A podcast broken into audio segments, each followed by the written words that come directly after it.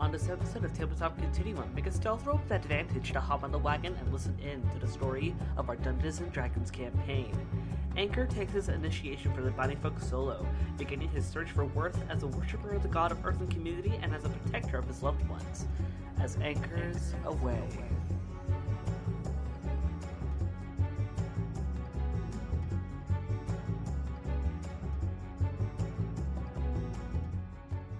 Hello, everyone, and welcome to another episode of Tabletop Continuum. This is Ty, And I'm Austin. and if you haven't noticed, Anchor's missing from the party. What? Who would have seen that coming? I know what a twist, but Anchor maybe maybe down, but is not out. We have a special little mini campaign going on for Anchor. Who is excited? That would be more. well, you have any questions, comments, little bits of excitement that you want to say? Mm, Just hoping that Anchor will learn a lot of recipes so that way when he returns, he'll cook some awesome meals. Not more than just recipes. Oh?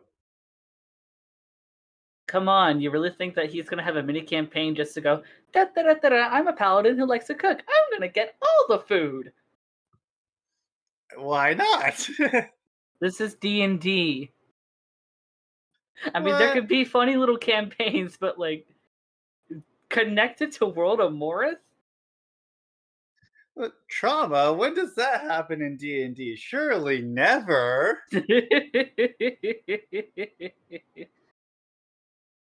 oh well then. Shall we get started? Heck yeah, let's go. All right. So now it is time to prepare, settle down, and get ready for Anchors Away. In the heart of the bounty folk, a young man lays in bed, restless.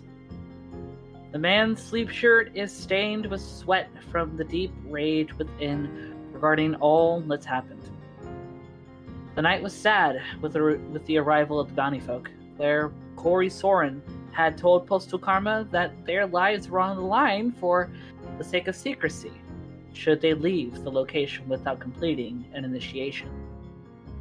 Rightfully so, everyone, though except for one, was angered, confused, and even frightened by the idea, and were ready to throw Corey and those who supported him from support.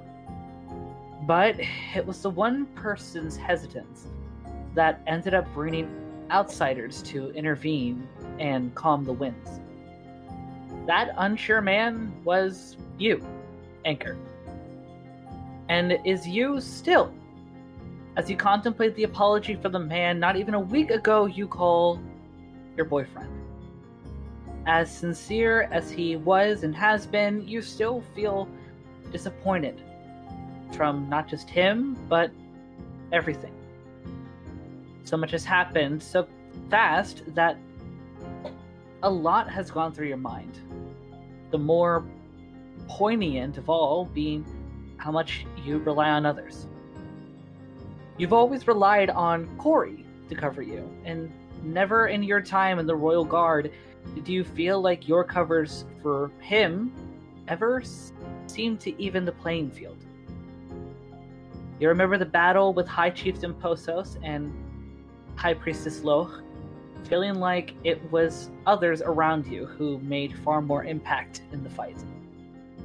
The more you think on the White Prize and how the battle seemed more like a ruse, and your parents were going to be brought he- brought there regardless of how you fared, you can't help but notice the strange ways you've been almost played. These half truths, these holdings of your hand as if you can't defend yourself. Why does it keep happening? Didn't you go into the military to defend yourself, or rather to defend your family? Or has pushing to defend even been something else all along? And if it is, then what is it? What is it for? In the end, you couldn't sleep well. But in your half asleep rush, you feel compelled to do something, to make a change. You decide to be alone. You don't know for how long, but you feel this solitude for however long may help you ground yourself in what you need to really be, whatever that is. Vaguely, you remember a legend in the mess halls in Malik Banasho about a paladin's pilgrimage around the world, or what world you know, to become closer to one's god or gods. And now, more than ever, you contemplate pushing your faith just a little bit more into this journey. So, you pack your bags, beginning your way out your bunk before accidentally bumping into Siobhan and the rest of Postal Karma. Oh, uh, well, this is good timing. Uh, hey, Anchor. Good morning. Yeah, yeah, good. Good morning. Cree kind of pops up behind uh, Siobhan as Angus and Yorgia seem to be coming out of their, their bedroom. Cree looks at looks at you with her wide, almost unnaturally bright green eyes. Good morning, Anchor. Uh, good, good morning. Uh, I force a smile, but it's easy to tell that's fake. Siobhan uh, looks at you for a moment. Is something wrong? Why do you have your bags? I sigh and look at Siobhan. I think I should travel on my own for a bit. I feel like I've been having my hand held for too long and kind of played, so I need Great. to Go on. I need to go on a journey of self discovery. Cree kind of looks up at you for a moment, her, um, her eyes almost seeming to get wider, but also sadder. You're leaving? I'm sorry. I feel like I have to do this, Cree. But you don't have to go. You have us. I I know, but I want to be able to have myself too. Siobhan sighs for a moment as you see uh, Yorgia, who's her normal kind of unnaturally kind of deadpan self, and then Angus, who is very who seems rather half asleep, not fully in the moment. As Siobhan uh, takes a deep breath, I I wish you could have said something sooner. This is really sudden. I'm sorry.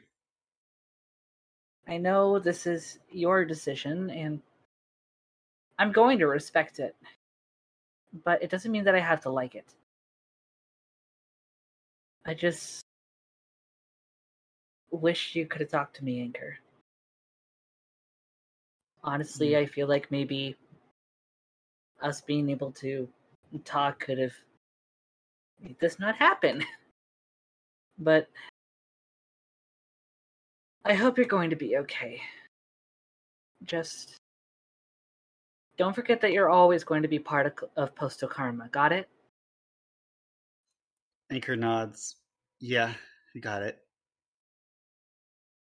She pulls you in and for like a bit of a bro hug before letting you go. The two of you kind of fist bump. Anchor returns the hug and fist bump. Cree uh, looks up at you, uh, like rather close to your uh, to to your leg, like ready to hold on to you. Um, her eyes welling up a little bit. You'll be I- back, right, Anchor? I lower down and hold out my arms for a hug. Of course I will. She reaches up to you. Oh, Anchor hugs her. she does not want to let go.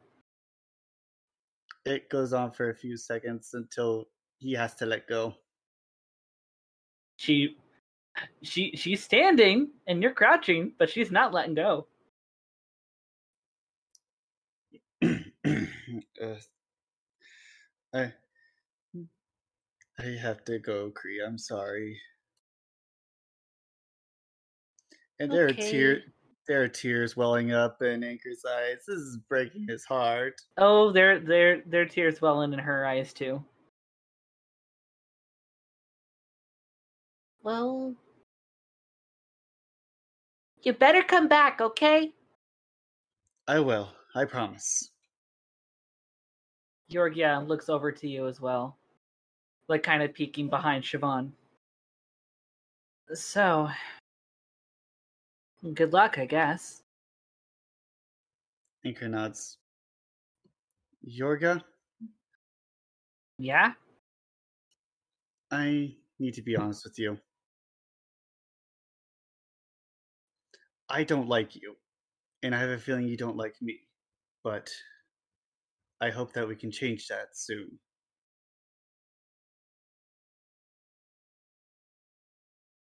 How things go when you come back.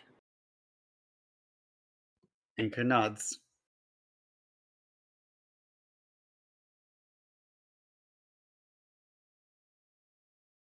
So, is there anything else that you're that, that you're planning to do? Anchor approaches Angus, seeming to want to say something, but he doesn't seem to have the guts to say it.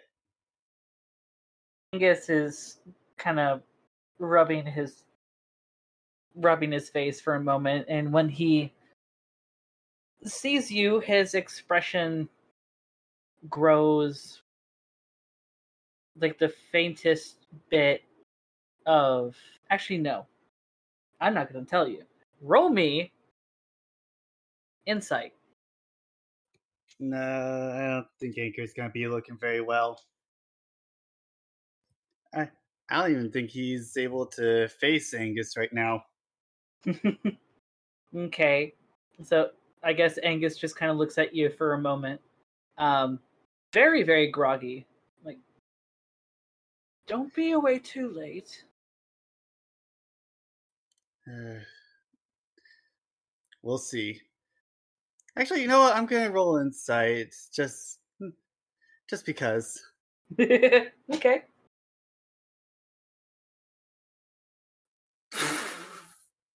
That's a 22. Oh Oh damn. Okay. Uh he's very tired. He's very groggy, but you can also tell there's a bit of sadness and rage. Very, very tiny bit. He's mostly tired, but there's sadness and rage. I'm I'm sorry. I'll I'll be on the lookout for scrolls mm, for those teleportation scrolls for you. Thank you. Just don't be out for long. Please. I'll come back as soon as I can. All right. Well, happy trails to you, I guess. To you as well. The uh, the four of them begin to make their way over to the uh like the main lobby area for breakfast.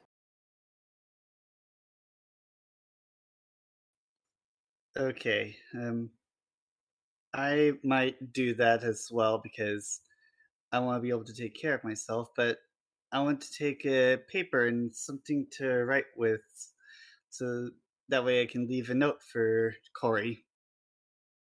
Okay. Um roll me investigation. to see if you can find a pen and paper, And also, or I'll be on- rather a quill.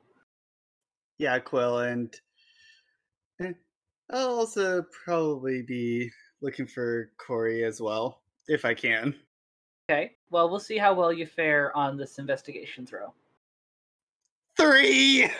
oh uh the from what you can tell the the little lobby mess hall is barren i mean it's pretty early in the morning you're just a few minutes before breakfast uh, coming out so no people except for the other party members and nothing is on the tables and you also can't really find Corey either. Do you want to keep trying to look? Yes, I did, and I already rolled What you get? a 19. Whew, okay. You are scouring through the halls, like looking underneath, on top, like in between every single bench and table. And you eventually actually uh you find someone over on the front side of the uh, the main pillar where the quest board is. And you see uh this person um kind of brown, shaggy hair, um, kind of down to um, his ears, with rather wide uh, rim glasses, um, freckles uh, speckled on his cheeks, um, in kind of very flaunting but not overly gaudy kind of bardic clothing as he's writing uh, something uh, with a quill, a few sets of uh, paper nearby, and a small vial of ink. Um, excuse me, sir. Uh, What can I help you for? um, I was wondering if I could borrow a quill and some parchment. I need to write a note to a friend who's I think is not up yet. Oh, well, if you're going to need a quill and paper, this is the only vial of ink I have. But give me a few minutes to finish up this uh, quest request, and I'll get this and a few pieces of paper for you as soon as I can. Okay, thank you. Not a problem. Uh, where are you sitting? Um, I guess right there, and he gestures to an empty table. Okay. Charlie, yeah? No wonder Sorry? the empty chairs at, at empty tables. Huh. Anyway, yeah, go sit down. I'll be with you in a few minutes. Just give me a bit. All right, take your time. Uh, it takes about two, uh, three minutes for the uh, for the gentleman to finish up with the the quest that he was writing before it is sort of pinned onto the board. Um, he makes his way over to you uh, with a uh, bag on his back that you didn't notice uh, before because it was actually right at his at his feet making his way to you, he gently puts uh, a the vial that he was using, um, a quill, and three pieces of parchment. Figured you would need a few extra. Uh, thank you. I'm going to ignore that comment and feel like I've not been called stupid. He wasn't. Are you wanting to try and see if he meant it? Call No. stupid. No, I just thought it would be funny to say that. Because he wasn't, but if you want him to, he did now. So, what's the occasion? Got a Uh, friend? Got a lover? Not a good one. I've. Let's say that I'm under a lot of emotional stress and I want to let them know that I want to talk face to face about this. Oh. Is it a breakup? No, no, it's not a breakup. It's giving the heart a break.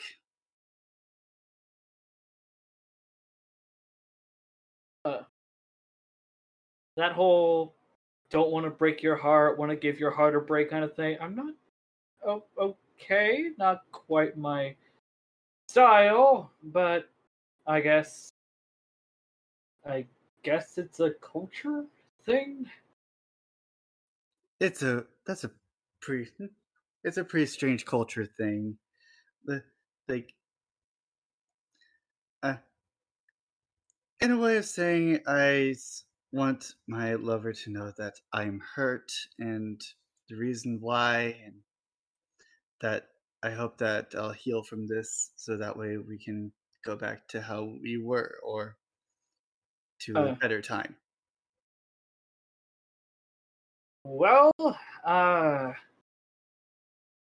good luck with that. Um don't really know how to help you out with that, but there's all that. Um Eh, and as I'm talking, I'm writing my letter and finishing up, so that way I can hand uh, the quill and ink and what parchments I don't use back. roll me um you know what for for craps and giggles roll me constitution yeah constitution to see how well you can multitask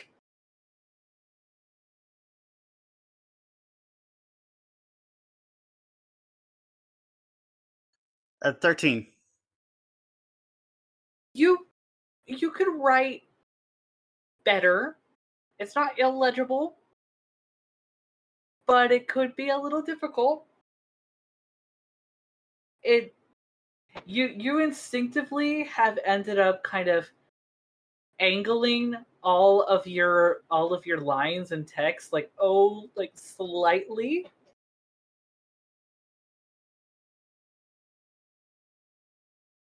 but it's it's legible enough.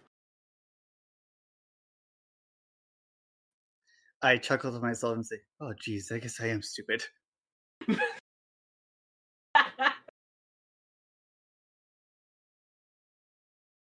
well uh finished up. Um you okay if i take my ink?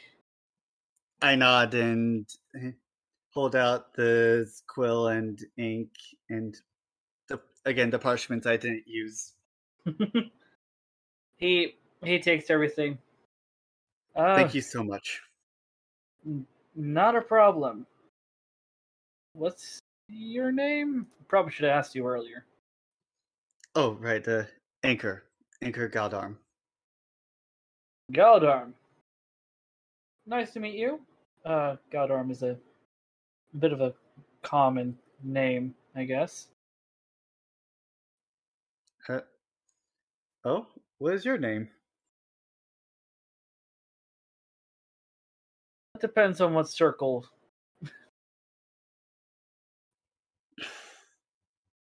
My friends, if I had any, uh, they. Sorry, I I am a little tired. Give me a moment. Uh, That's fine. I understand. I am new duty as the quest writer. Have to get up at ungodly hours. Ugh. but uh I guess um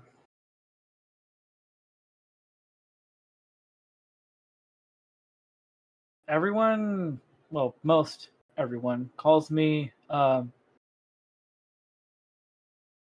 Monsieur du Mayor. But I guess if you're needing a friend, you can just call me Luce.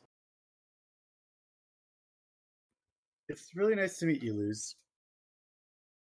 Nice to meet you too. Now, breakfast should be coming out in honestly any minute now. So, I'll let you go, I guess, unless you're wanting me to be delivery boy for that or something. No, I can handle it. Thank you, though. Not a problem. Well, if you excuse me, I should probably go take a nap. That was the last quest that I had to write for the day, and I am exhausted. I think I have carpal tunnel. Anyway, and he begins to turn around and starts uh, walking over to the uh, the Sentinels of Hugh. It was nice meeting you, Anchor. Have a good one. As he's walking further in, uh, closer to the dorms. All well, right. not really dorms, but you get what I mean. Yeah. All right. Do I know what room that Corey is staying in? You do not, but you do remember um, all of the areas for like all of the sleeping spot, the bunks for every sub guild. All of them have one path that goes in, and it's effectively kind of like going into like a sleeper dorm at a, at a university. Just a whole line of a whole bunch of doors of tiny ass rooms. All right. So, so if I go down there, I would not be able to tell where Corey is. Yep. Okay, so uh, with this thought now finally coming to anchor, I'm just thinking, wait a minute, why did I? I guess he. I guess he'll come and find me. I'll just go get breakfast so that way I'm not eh, gonna pass out on the road. Fair enough. Yeah. After a few more minutes, the uh, cooks begin to uh, come out bringing some very simple foods. I mean, they're cooked and they're warm, which is nice, but they're not. They're, pretty basic. Not really a lot of spice or flavor. Just really basic, like oatmeal, mashed potatoes, uh, a few, the a few fruits here and there, but nothing really nothing appetizing, but not unappetizing. Hmm, it still upsets me that that's the case. I wish I could improve it somehow. so you get your food. Are you going back to where you were sitting earlier?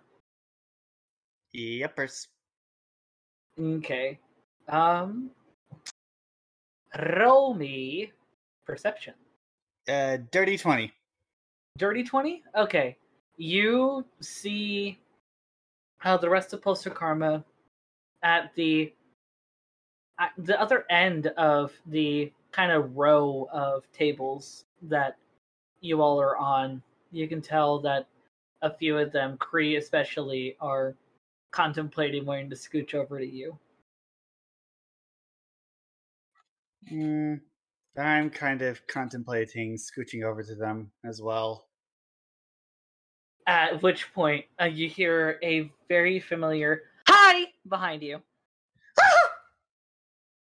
Why are you not sitting next to your friends? And as the shock of like gets out of your system, you notice um, it's um, Lita, but she's uh, she's Big Fairy at the moment.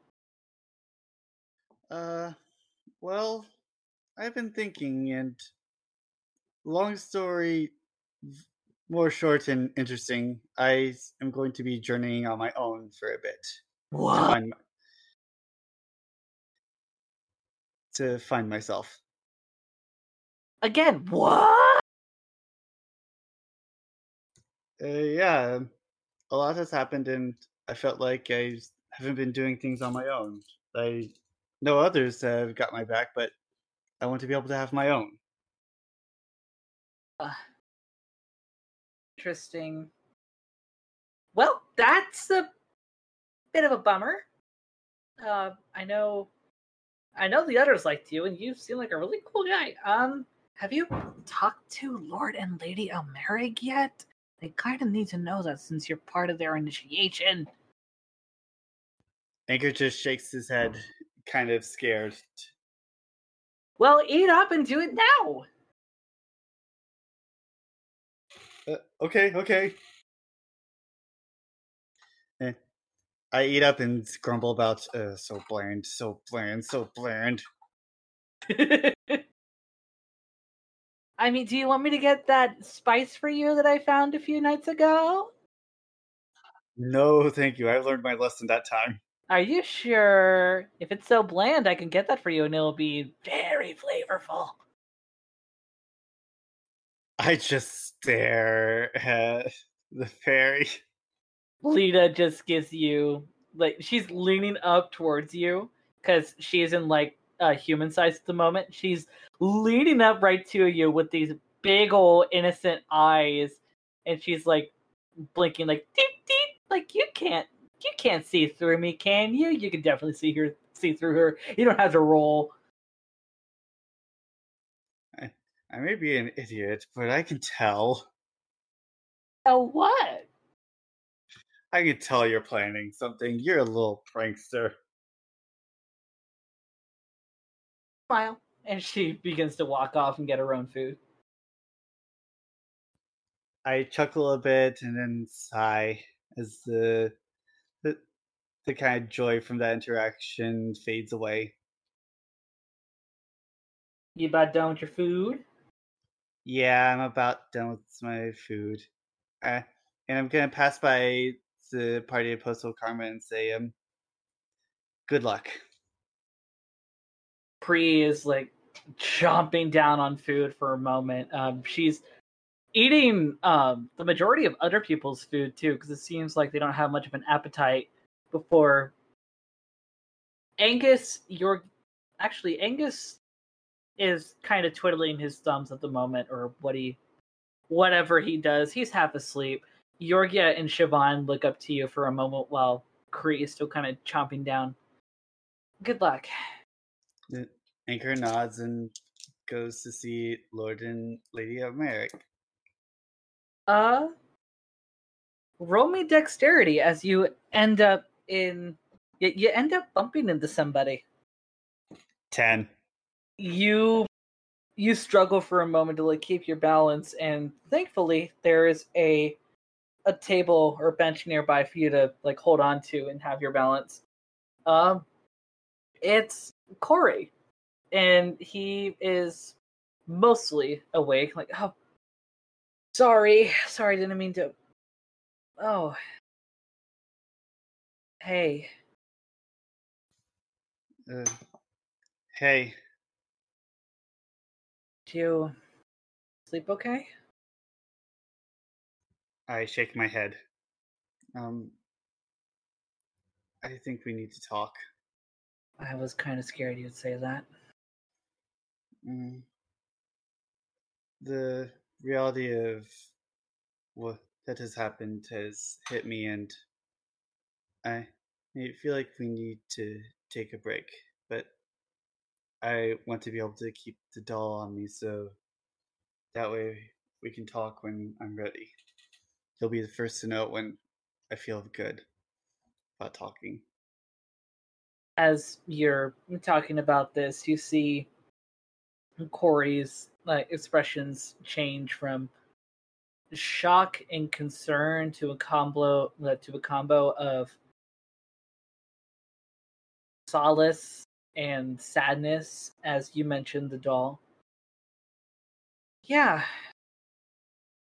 Yeah, that's that's that's nice of you, Anchor. I'm also going to be adventuring on my own for a bit. Wait, why? Those are your friends, Anchor. Yes, and I feel like I've relied on them too much.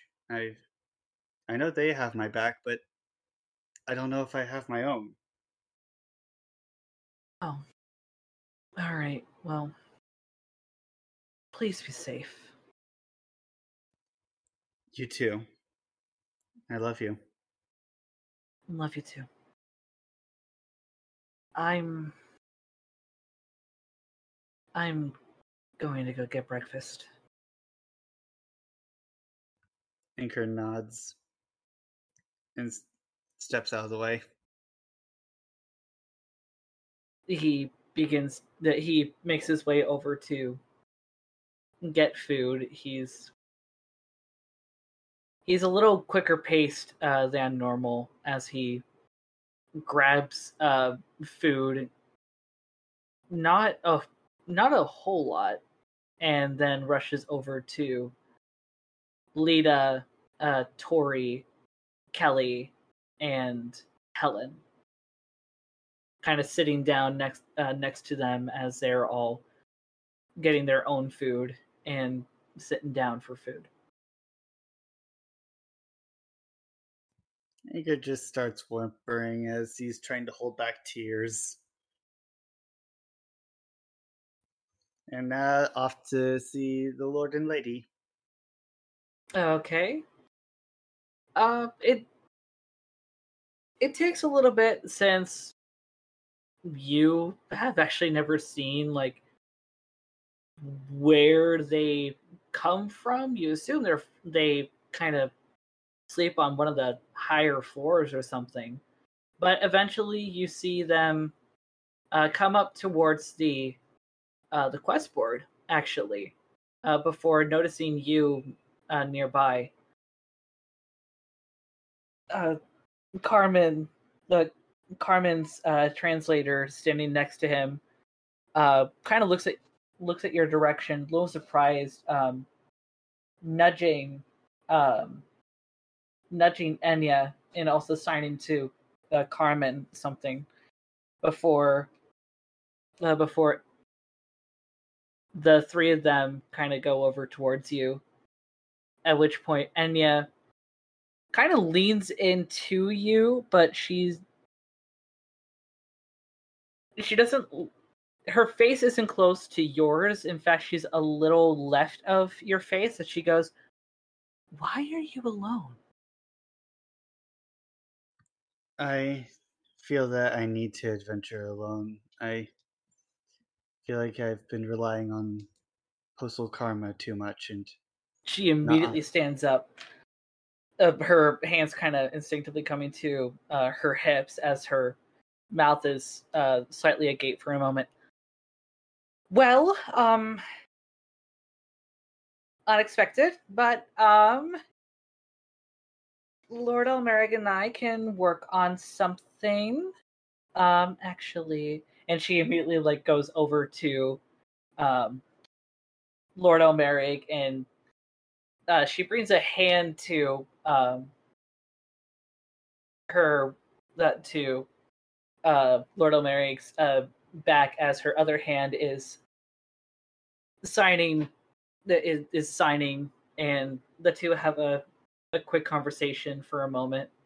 Uh carmen uh chiming in with some signing as well. Before carmen looks over to you uh with carmen uh, ready to translate as uh, sorry Car- carmen's translator ready to speak as they go well if you need to do an initiation alone then you've had your you've had food already, right? Anchor nods, not seeming too pleased about the food. Then uh, come on with us. Uh, we have something for you. Anchor nods and follows. Uh, you make your way over to like following the three of them. You're actually taken to a room with a rather large uh, map uh, in the center, along with a few other supplies. So, roll me, roll me perception regarding things about the walls.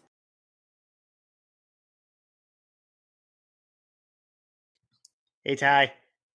What? It's a natural 20.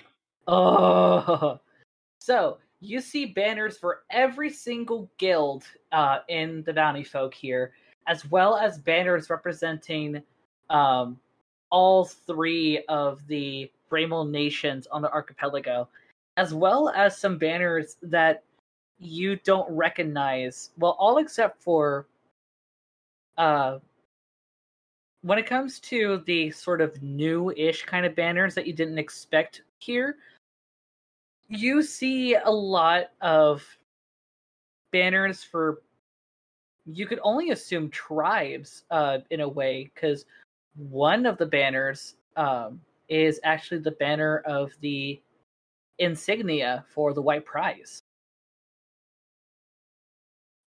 My eyes widen as I see the insignia for the white prize. And kind of investigate looking around more as you kind of walk in you notice that the the walls under the uh, all of the banners because this area this room is exceedingly tall. There are banners going like up. It almost seems to go like three stories upward and there's n- almost nothing but banners like circling you but there also seems to be a sort of a sort of a draft uh, in here. It's not a bad draft. It's a very welcoming and soothing draft, and it makes the like all the banners just subtly flutter, and everything that you like everything that is wall that you see underneath almost seems to have an arcane shimmer to it. It makes this room extremely for lack of a better phrasing, magical. What are all these banners? Uh, as uh, the three of them continue to like escort you to the center of the room, um, Enya goes, "They're they're magical banners to represent every group of people in the archipelago. They're tethered to basically the entirety of what they are.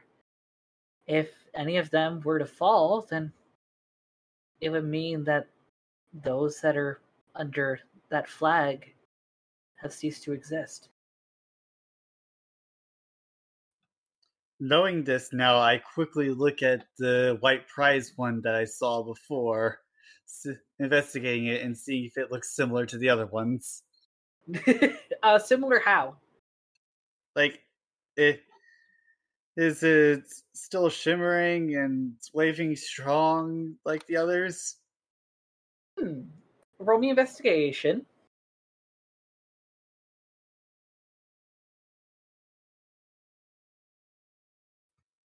Uh, that's the dirty. T- yeah, that's a dirty twenty. Had to make sure it was a nineteen. okay.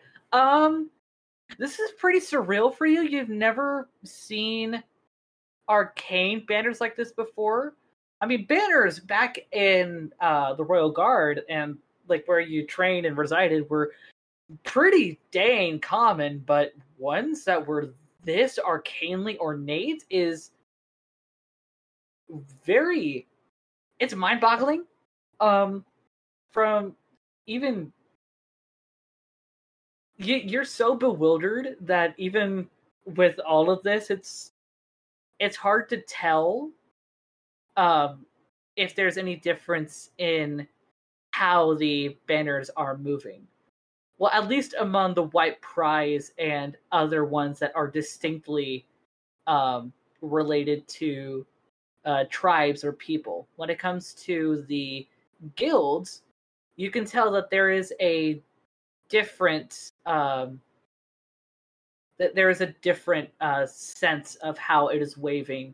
All of the banners related to people which are from like kind of the second row up because like the first row is the first ones that you see and that's the guilds.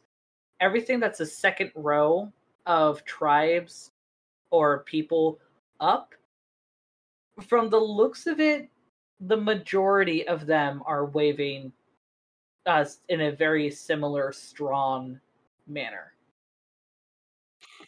Anchor breathes. He's a sigh of relief after seeing this. Carmen looks over at your uh, direction uh, as well as his translator. Surprised?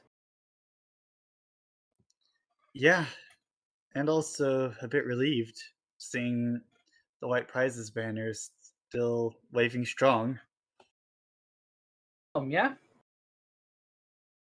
Yeah. It's where my family is. My birth family.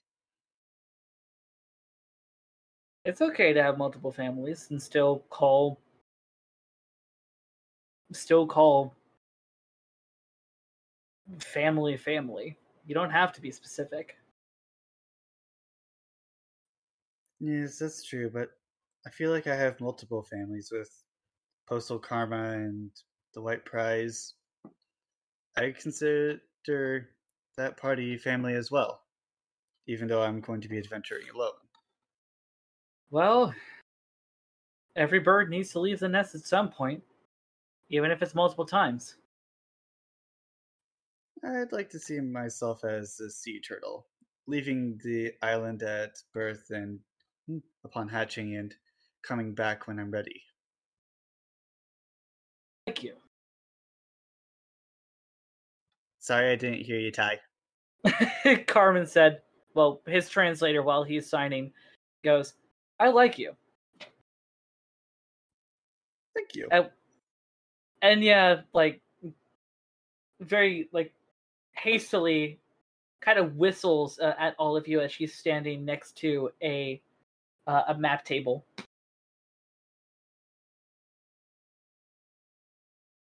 Oh, kind of a little panicky, like a oh right, I'm doing something. Kind of walks over to where the whistle came from. Lita kind of sighs for a moment. All right. So, since you're on your own, we obviously need a bit of change of plans for your initiation. Um, so we have something kind of quick and simple for you. Um, and she signs to Carmen super quick. Uh, Carmen, could you get the uh, compass? At which point he gives a quick um, nod before kind of walking away for a moment to grab this so-called compass. Now, forgive me, because you know me, I cannot do depth perception very well. But, and she kind of slams uh, the map table, we need you to go over to a goblin uh, village, um, 15 miles over in the Ikrai Commonwealth. We need you to deliver a message of alliance to them, and as a, a bit of a a bit of an extra mission to help them with a bit of pest control. Seems like it would be enjoyable enough. Goblins are usually pretty fun. Yeah, well, these goblins might be a little different. You need to try and be in their good graces. Oh, yes, that's what I mean. If they, you're able to talk to them, they seem pretty nice. Carmen uh, comes back with his translator with um, from what you notice is uh, actually a uh, it does appear to be a compass, but it also doesn't look fully a compass. There's something odd about it as he walks up to you, kind of uh, gestures it over to you, his hand open. I reach out to take it a little hesitantly, like a "Are you sure?" motion, and then eventually take it. At which point he quickly begins to sign while his translator uh, comments, "That is the uh, compass of locating." So it's it is and is not a compass. When you attune to it, it's going to become a ring, and you're going to have to attune it to a place that you feel that you might get lost about and you need some sort of guidance to help you find it when you're away. So if you want to say tether it to here, you'll be able to see just you because of that ring a sort of light in the sky of like, hey, I'm here. And you'll be able to see it from pretty far away on foot. So it should be no problem for you. Can it be attuned multiple times? No, it can only be attuned to one place, one time. If you want to re if you want to tether it to a new place, you're gonna have to take it off and put it back on. Okay, that's the answer I was looking for. Thank you. Yeah, not a problem. But yeah, um and Carmen rustles through his pockets for a moment before also handing you a rolled up piece of a like rolled up piece of paper with a uh, wax seal of the bounty folk. Uh, here is the uh, invitation of alliance that we need sent over to the village. Right. How far is this place? Uh, Enya kind of sighs for a moment. 15 miles. Uh, we're right on the intersection between all three nations. So if you just go. Shit. Carmen, where's the map? At which point, uh, Carmen uh, brings a hand out and starts uh, beginning actually moving um, Enya's hand with one hand uh, down the path um, in order to get to the village, while his other hand signs a bit more slowly, so it takes a moment before his translator can comment. But he eventually goes, It's only 15 miles of here if you go left. The trail won't be too treacherous, but as soon as you get to the village itself, it might get a little not so nice. There have been creatures over there that have been attacking the the populace and they are unprepared. They may be intimidating in looks, but they are nothing in strength. So this gesture might be their way out of whatever they're dealing with. What kind of creatures are they dealing with? His, uh, Carmen's translator looks at him uh, for a moment. Small-ish, long, large appendages, long necks, thin tongues. Do I, as anchor, know what these are? Roll me history.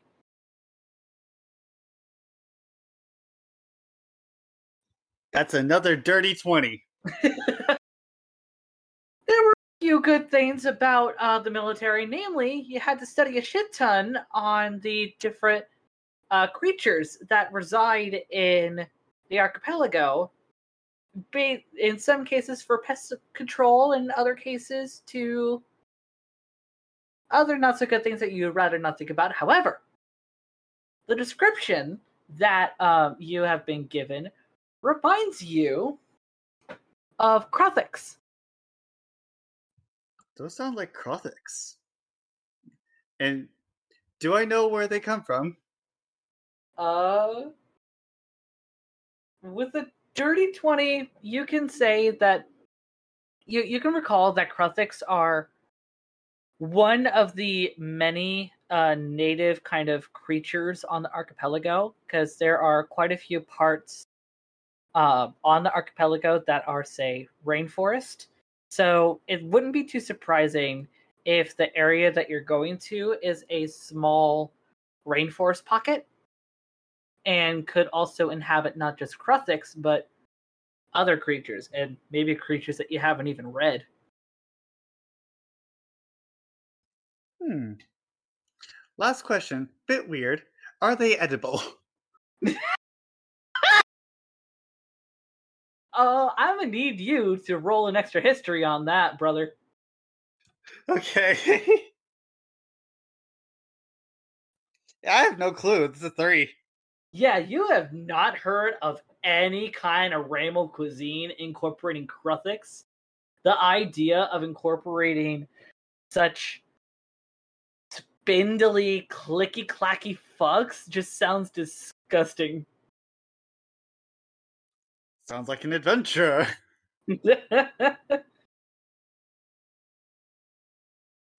uh, Lord and Uh, Lady Elmerig uh, look at you uh, for a moment, uh, for a quick second, before Enya uh, kind of chirps in, like, "Oh, I remembered a thing," and she goes through her pockets as well. Um, hold on. We need to give you this before you left with uh, with the others, but since you're here, uh, this is for you only. And she Uh, hands you a piece of paper. I just want to say that when she said, hold, hold on, I wanted to have Anchor grip the table and go, holding on.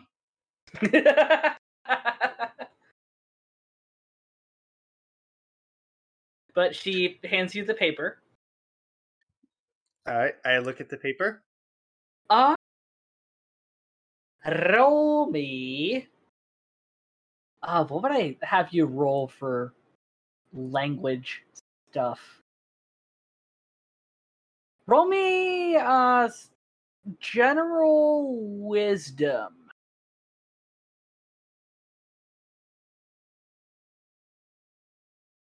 11. 11 um one thing's for sure this is middle rame but you're having a bit of trouble reading middle rame middle rame has always been not your forte. Ay, any words I can pick out?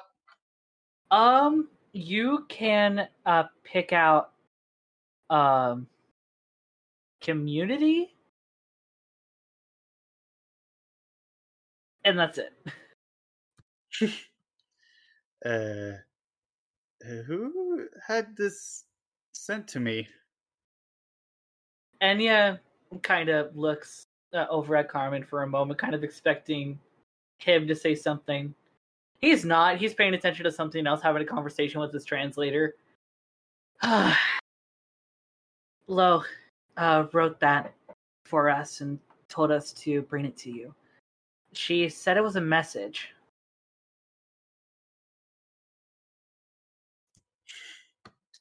I sort of chuckle and say under my breath, of course. What? You need help? I can't understand this. The only word I can pick out of this is community. May I see it again? Go ahead. And I hold out the paper.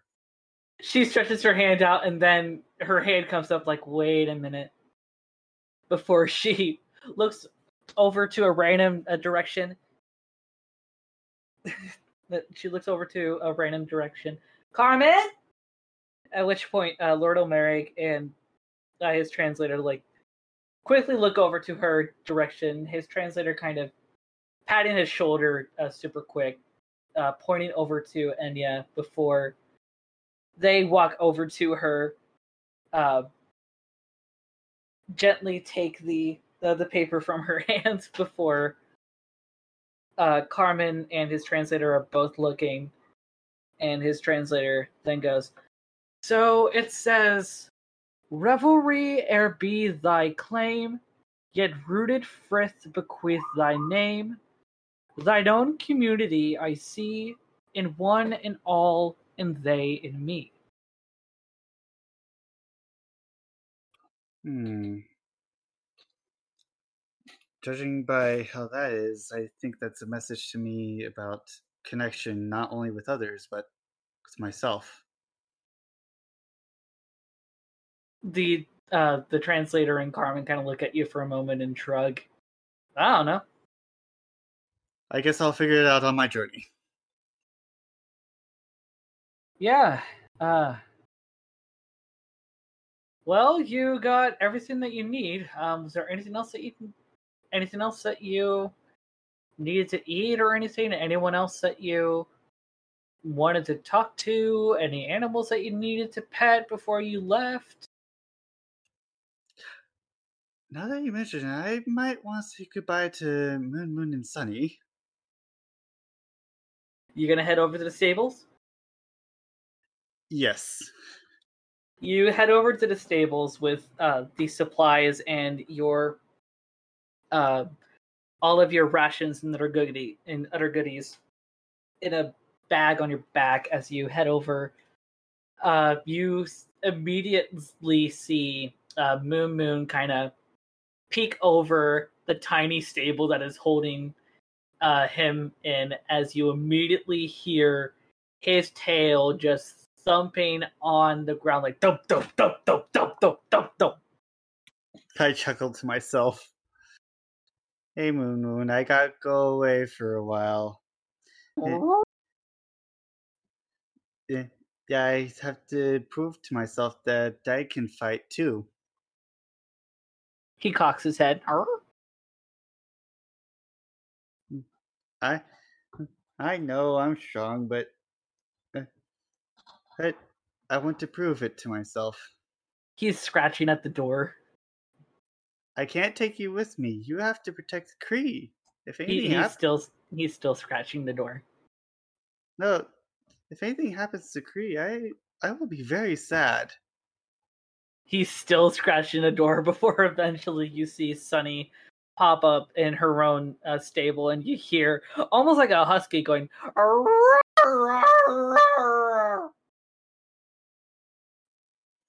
Oh dear, this is getting harder the longer it is. Uh, listen, I I will return. I promise. Moon Moon is still like no. He paused for a moment on scratching the door when Sunny was howling, and then he just goes back to scratching. Oh boy. Goodbye.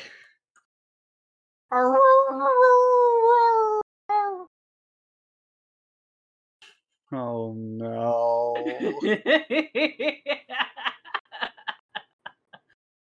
so, you have your message. You have your message to the goblins. You have your compass. You have all of your goods. Oh, what are you doing? I am heading out on my journey, But- but I'm not using my compass just yet. Okie dokie. Well, roll me a perception as you begin your quest. Well, no, investigation, since you'll be kind of. Well, no, perception, because you need to keep eye on things around you while you are walking. Well, either way, it's a 15. Okay. Um surprisingly uneventful. Um you left early morning and now you've gotten there around um it took you about 5 hours to get there, so now it's kind of around 2ish. Pretty hot. Not the best when you are in armor, especially since you have actually gone into a uh rainforest pocket. So it is very humid. I, uh, yep. The what's the name of the creatures that I identified again? Krothix. Yep, this would explain the Krothix. uh roll me investigation. Again? Yes. Because it's now been five hours. Given what you were told, you should be near the village by now. And I got a 19. Yeah, you see it. That you see the small, di- uh, the small village um, over in the distance. You head over.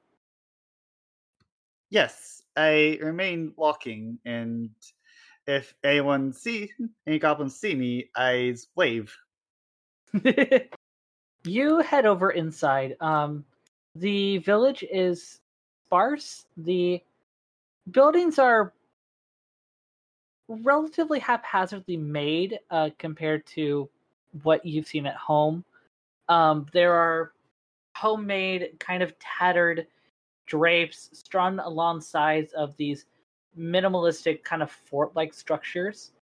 The atmosphere around you is rather intimidating as these short, large eared, yellow eyed, scrawny individuals in what you can only describe as rags kind of saunter around, occasionally talking to each other in quick phrases before uh, a few of them uh, scattering to the wilderness outside with makeshift uh, weapons made out of wood and bark, um, seeming to ready to take on the unknown, whatever the unknown is. There are I a few not- more folks that are in the village itself, and you can still hear a little bit of chatter, but more so in, inside some of these structures. Oh, what do you do? Well, firstly, I nod as I watch the goblins go out to take on the unknown, and impressed by their bravery and their ingenuity with what they have on hand and what they know what to do.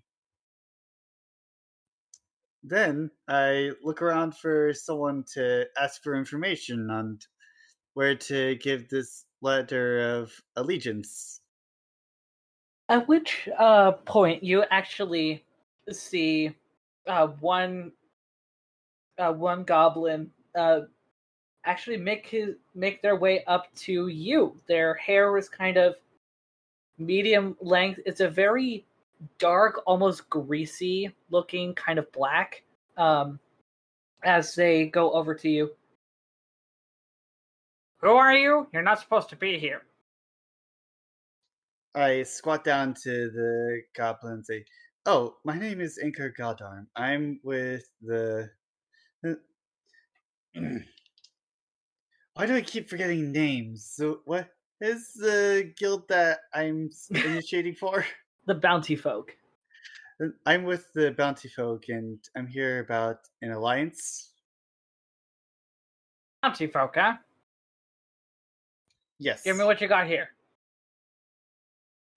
I hold out the letter of alliance. He snatches it. He kind of inspects the the seal. Huh. Never seen this kind of seal before.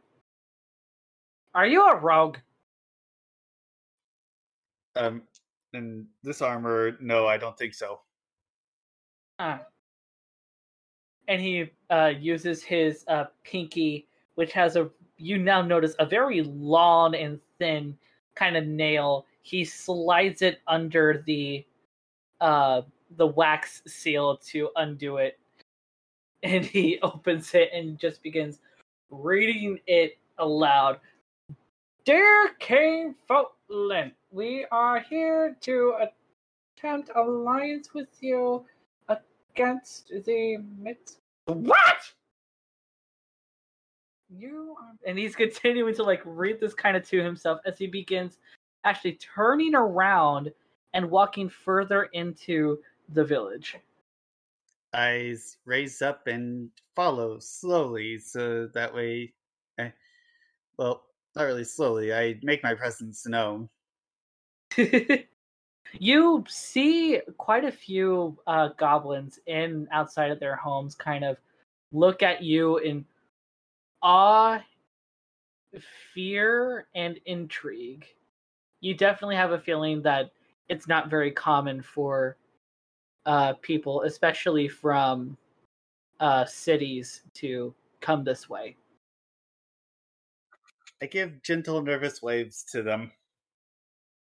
at which um it takes uh, a few minutes as you follow as you continue to follow this one goblin who has your letter as they continue walking and they actually make their way into uh, kind of the largest uh, building in this small uh, village it's still kind of small for you. You notice that with the doorway, you kind of have to crouch. Yes, I am moving very slowly in attempt to not knock over anything. as soon as you make your way, kind of crouching through this door, um, the goblin that took your paper has seemed to finish up reading the the letter and immediately dashes over to another goblin that's on the far end of the of the building and begins to quickly almost rambling in a language you do not understand Hmm. Yes. I have no idea what they're saying. uh, eventually, the other goblin kind of looks at you for a moment.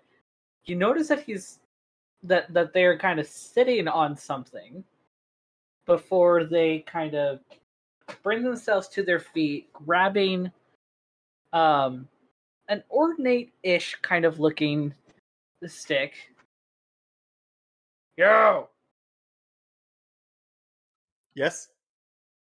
name. Anchor Godarm, sir. From where? The. Uh, uh, okay, you're gonna laugh. The bounty folk. the bounty folk. Where? Uh,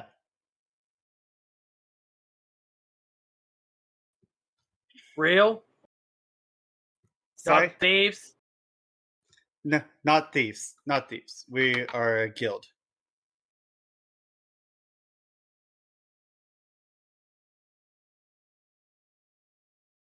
I myself am I ask for help.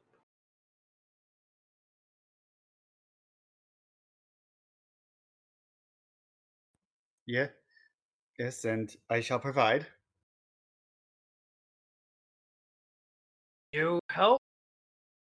You help us? We'll help you.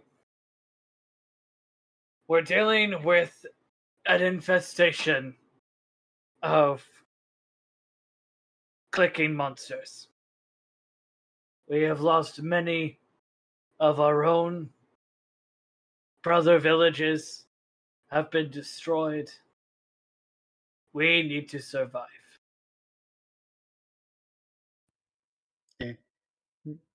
Anchor nods and since I don't remember the name again, I'm just gonna mention the name of the creatures. the Krothix. Krothix. I'm just gonna write that down somewhere if I can. Probably write it with two C's.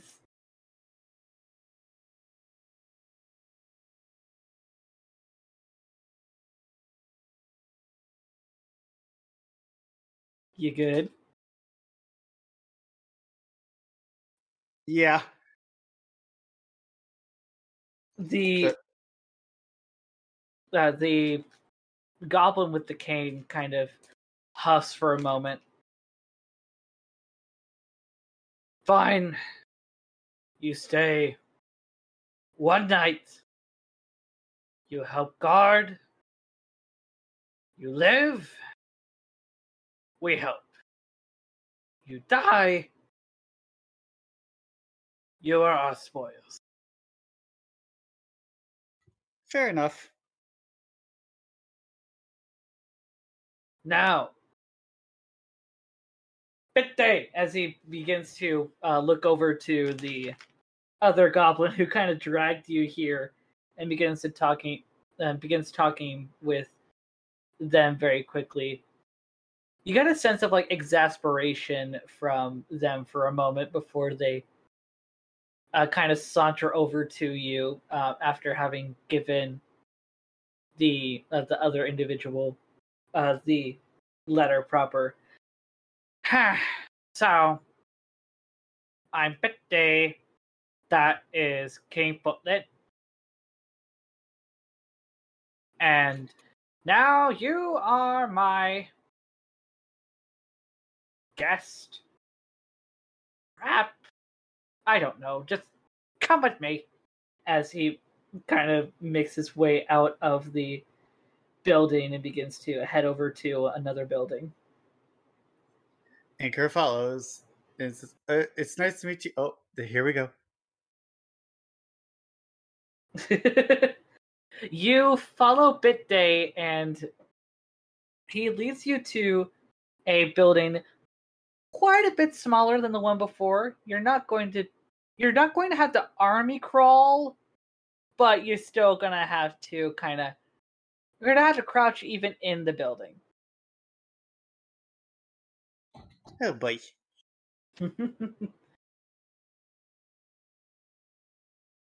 well, I'm very, very, very, very, very, very careful.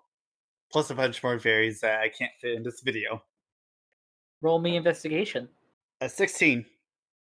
Okay. Look, looking around, it takes you five ish seconds to a, a very interesting attempt of like a makeshift um grill. You see a very large uh, fire underneath. This is very, very not safe given the materials that are kind of the structure of this household question mark? But there's the fire underneath there's um rocks that are kind of holding up a larger uh a, larger rock that you can tell the the the rock that's up top also has something on it that kind of gives it a sort of pattern and you also see um something meat like being cooked on there what meat is that uh good question uh we don't have a name for the things that have been killing us but they taste okay. So we eat them. Oh, you eat Krothix? Krothix. Interesting name. Uh, but yeah, um, kind of tall, long necks, skinny tongue, even skinnier, and many more legs. Yeah. Yes. It would be Yeah, interesting to try that. Yeah, those are those are Krothix. Ah, I would love to try and cook one myself.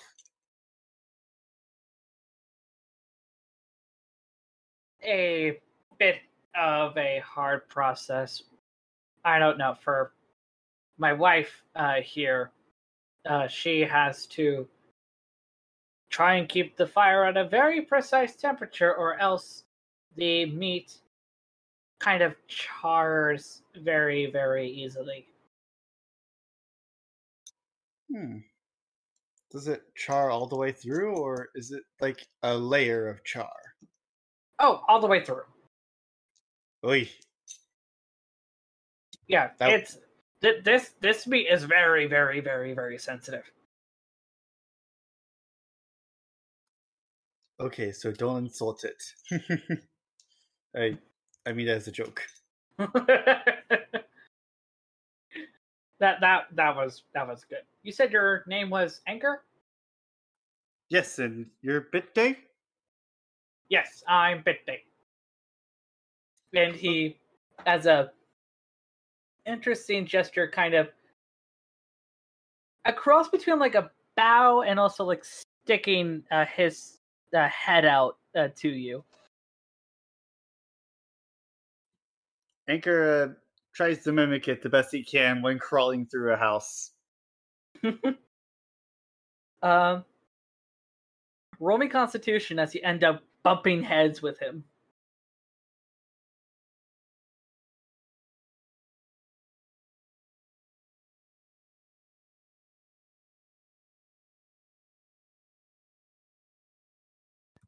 Uh, that's a 16. Yeah, you're you're pretty okay. A little, it hurt a bit, but it's not like you're losing a, any IQ points from it. What little IQ points that I have? uh, but they, Sorry. but they go, ah, you're fine. That's what you're supposed to do. Oh, okay.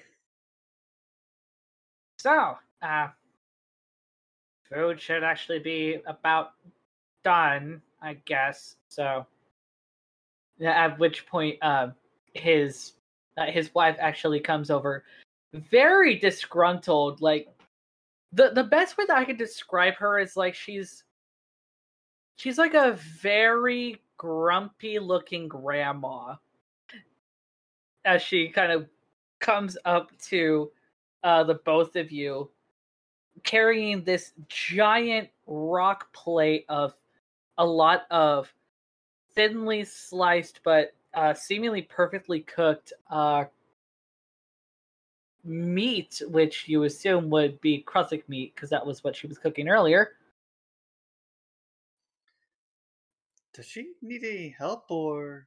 No, no, no, she's fine. Wow, she's strong.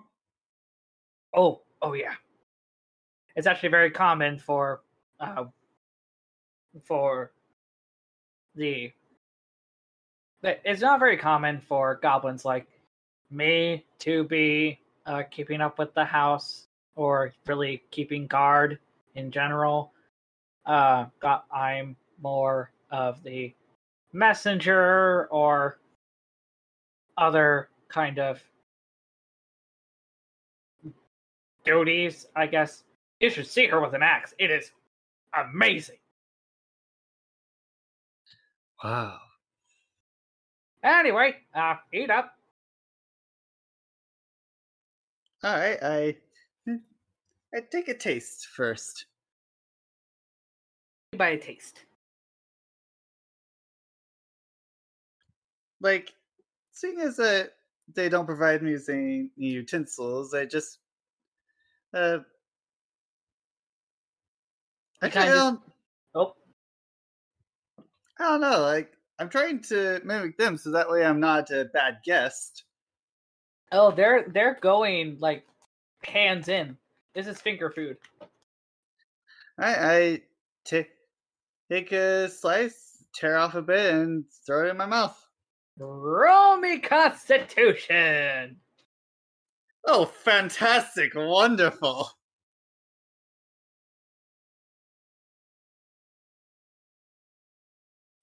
That would be a 16 again. You notice a faint bit of fermentation. It makes it makes you question if this meat is expired or not. But you also get to notice a sense of a a gamey kind of flavor that you didn't expect. It's it's interesting. You've never really had actually any meat before that's so gamey. I mean, the kind of not so nice and probably more than dead flavor that's just subtly there isn't the best, but there's also a few spices uh, that are on there and a few like chopped greens um, that, that that have kind of speckled the entire tower of meat that seem to complement it in a nice way to where it's more palatable. Hmm, this is really good. What what did you put into it? Oh, uh, just some vegetables, um, a little bit of a little bit of blood vinegar, and um, he looks over to uh, his wife for a moment, uh, asking her a question super quick in Goblin before looking back over to you. Oh, yeah, and grated up roaches. Oh, roaches? Yeah, they're very flavorful, actually, very spicy. Anchor pauses for a second, then just nods and keeps eating. so, what outside of the paper, I guess, uh, what what brings you here? It said that you made an alliance with us. Yes, well, the bounty folk need an alliance. This is more of a seeing more of a test for me to see if I'm good for the guild. Test. Why would it? You look pretty. You look pretty junked up. It's I'm thinking it's policy to test the new arrivals. Oh. Interesting. Well, I mean, since you're helping out with the pest control, um, I guess when you're finished up, whenever that's going to be, um, you, I'll have to double check with uh, King with uh, King Footlet, but normally at the end of a really big uh, invasion and we succeeded, we uh, we eat them in a uh, celebration of our survival and victory. I assume you are willing to stick around for that. Oh yes, oh yes, please. And uh, also, I'm kind of hoping to try and cook as well. You cook? What kind of cook? I can prepare some good steak, and I've prepared to, pretty nice, nice soup before. And I'm just recalling all these times that I've cooked for Postal Karma. A bit nostalgic and sad, but I bounce back. ah, well, that sounds pretty nice. Well, um, and then suddenly you hear what could the closest thing that could um equal to like a like a tiny uh battle horn. It's still meant to be kinda bassy. It's not like a bugle, but it's like just one note like and immediately uh, Bitte and uh, his wife just kind of jump like, "Oh no, we got company." Uh, in a quick motion, I start crawling out of the house and rise up, drawing my weapons, and then after a second pass, stretching like, "Oh man, that's a while to be down on my hands and knees." At which point, um, in roll me, uh, perception. Oh my god, I just realized that I didn't even do uh, Bardley. Well, well, that's a natural 20. uh, you see, um, you see four Krothix uh, coming up from one of the corners of the like just outside of the village and it's at this point that you remember and realize uh, this village is in kind of in like a three foot crater. So, uh, yeah. Roll me initiative.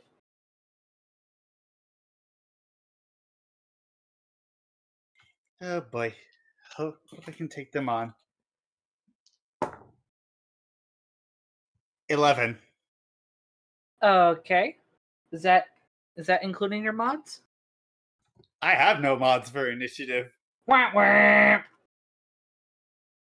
Okay, so you give me a moment. How are you liking stuff so far? I think it's pretty nice. The goblins seem friendly enough. if anything, it's more like a they just haven't encountered outsiders before and don't know how to act. Yeah. Uh, what is your dex mod?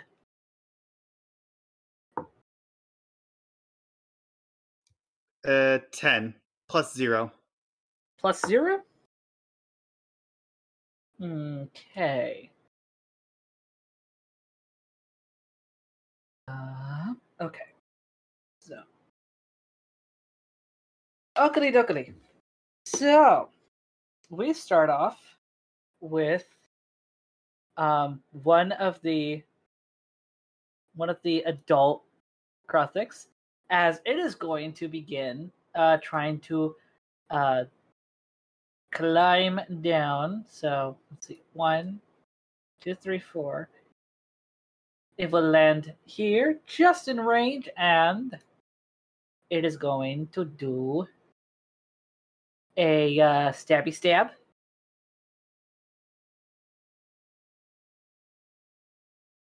Uh, let's see. That is a ten to hit. Not even close. Uh, that is a seventeen to hit. Doesn't make it. Almost made it to my armor class, but nah, it's an 18. Aww. So I use my shield to block that one. Yep. That you do. So the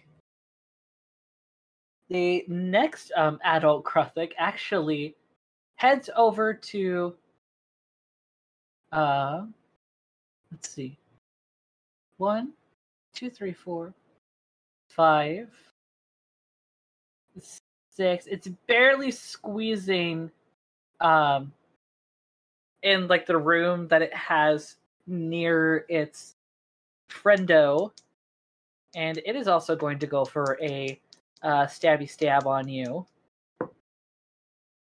uh that is a 16 21 to hit. No, suddenly a 21 cannot hit when my armor class is 18. It hits. okay I see. Okay 13 that misses. So you'll only take 1d6 plus 3 damage. That is 9 points of damage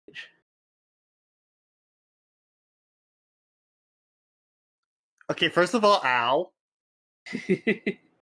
Alright, so. All right, so it is now a your go. Alright, I'm going to check this Kruthik right here. The one that's Okay. closer to the tent. Okie dokie. Let's see, what am I going to attack with?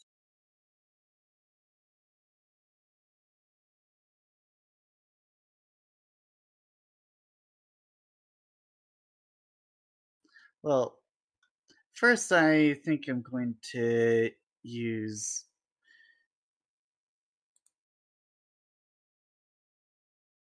uh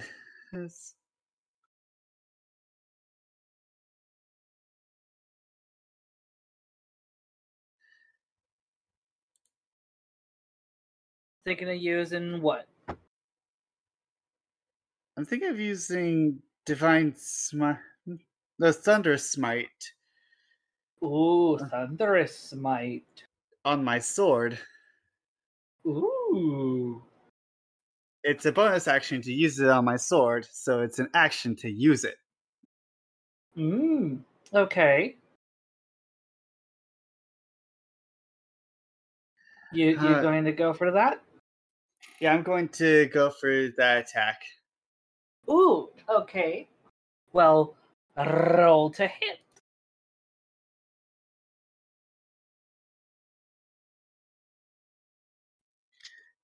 Does a 25 hit?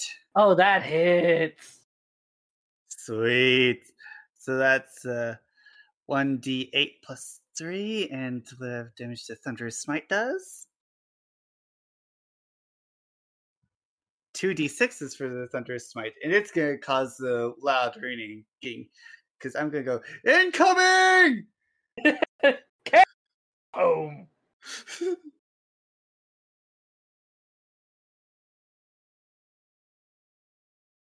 Alright, let's see. What dice do I need? A d8 and two d6s.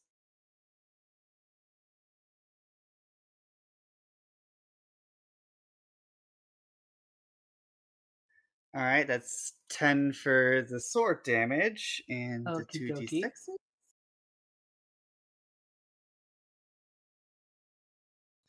seven damage with the d6s. So 17 points of damage. Yay! And I still have one more attack for this action. Ooh.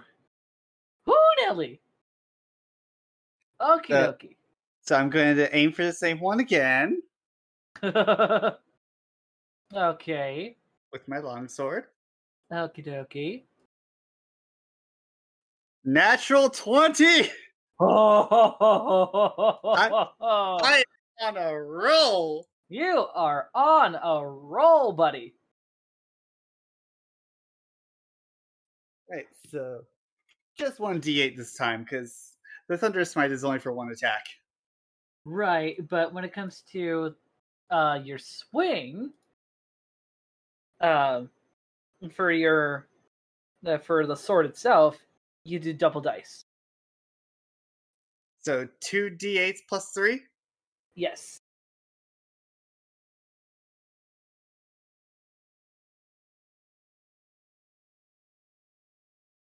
Fourteen points of damage.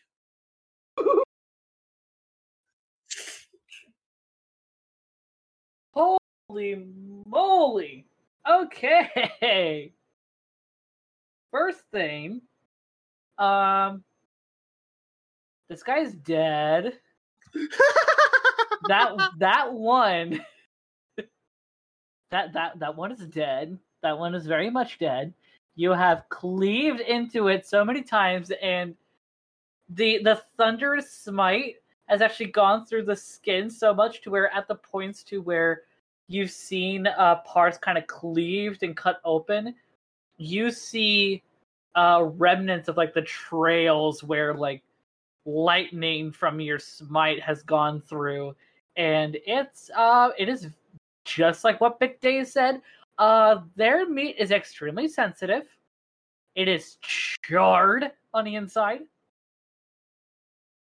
Oy, probably shouldn't have done that.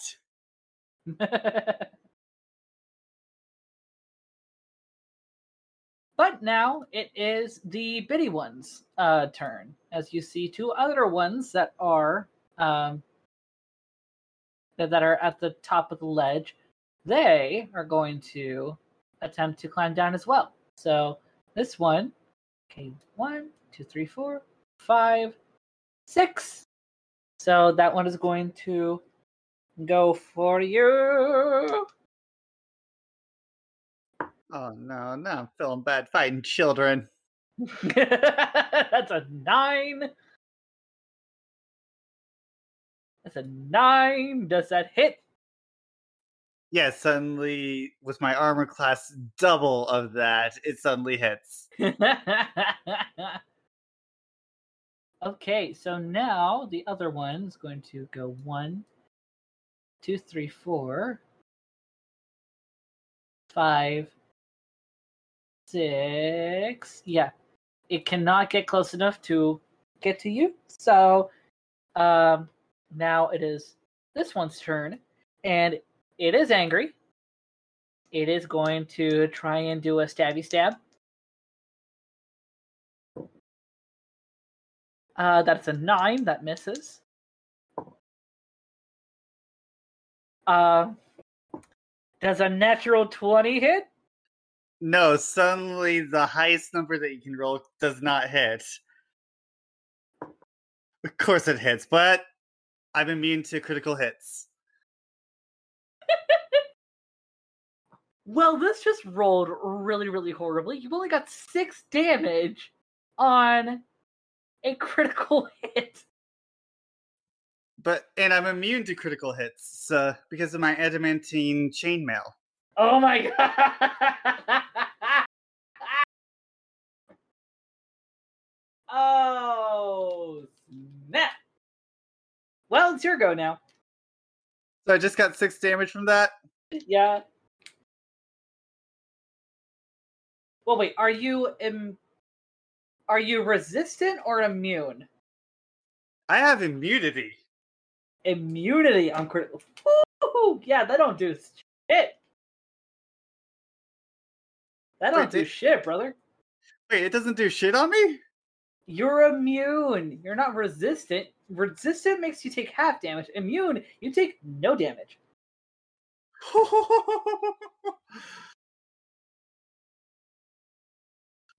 At least if I remember right, I'll have to read back on the compendium later. But yeah, it is a your go. All right. Next, I'm going to go after the other adult.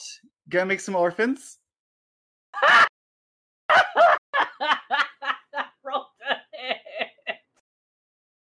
on, I didn't even say what I was using.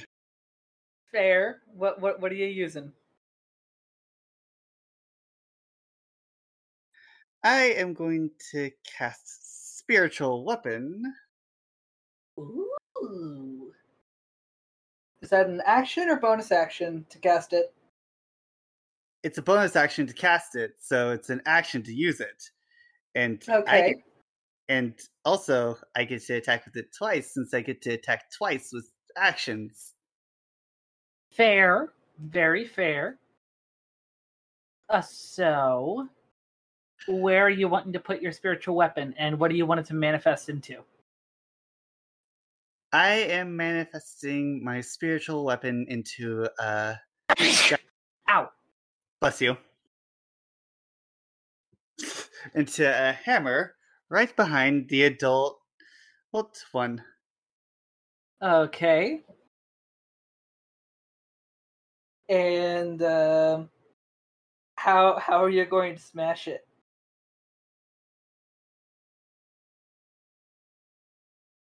How you gonna smash the crossing, dude? Uh, let's see. First, I gotta hit it, and I'm going to try and not smash, whack it into me, so that way I can be ready to punch it. uh, Hopefully, if it flies towards me. Ooh, okay. Roll to hit. So 22 hit. Oh, that hits. Sweet. So that does 1d8 plus 2. Ooh, Nelly.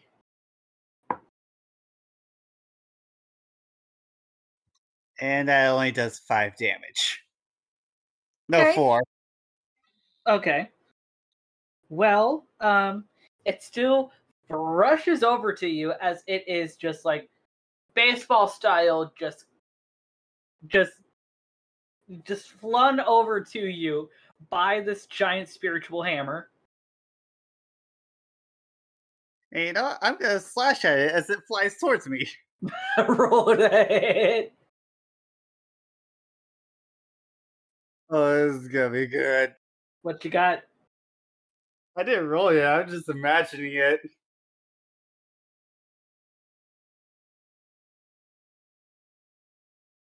Tell me what you got. What you really, really got. A dirty twenty is what I got. What I really, really well, got. Sweet. Roll me damage.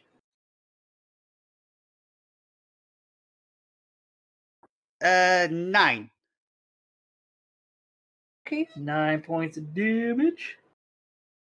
Yeah, you slash it uh pretty good. You hear a as it flings um it flings actually past you given the force uh from the hammer.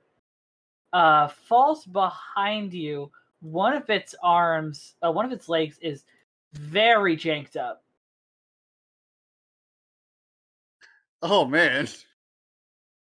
Uh, now it's going to be this uh, little bitty Kruthik's turn to try and uh, snip at you.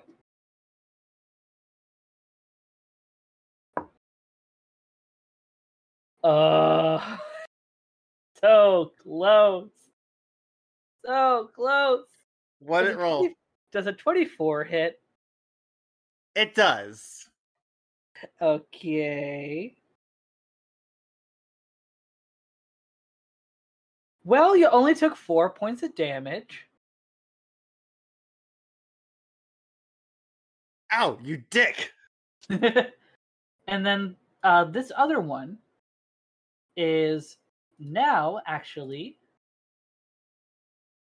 going to uh, burrow. It's going to burrow into the ground, and you cannot see where it goes. Oh no. Now it is the adult Kruthik's turn. Actually, no. No, it's your go. Because the. No, no, wait. No, it's my the bad. adult one. Yeah, it is the adult's turn. So. Oh, 20. That hits. It's a dirty 20, right? Yeah, dirty 20. Dirty 20 and a 10. So. The 10 does not hit. Yeah, no, I'm the DM, but I make the rules, so just suddenly it's going to hit you. Sorry. No. Oh no! okay, so 1d6 for the stabby stab. Uh, you take seven points of damage. Oh, I can see where they get their thickness from. Okay, now it's your go. How many points of damage? Um, hold on. Four, seven. There we go. Well, there's one child in front of me and one that's suddenly gone. Yes. I'm going to. And then you have the adult. Yeah, I'm going to shift my attention back to the adult that flew behind me. okay. Well, you also have your spiritual weapon, which is next to the uh, the kid Kruthik that is currently standing.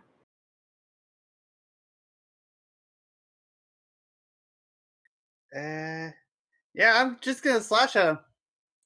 Uh, which one, the kid or the adult? The adult. The adult is more of a threat than the kid. Okay, roll a hit. There's a dirty 20 hit. No, I'm the DM and I make the rules. Of course it hits.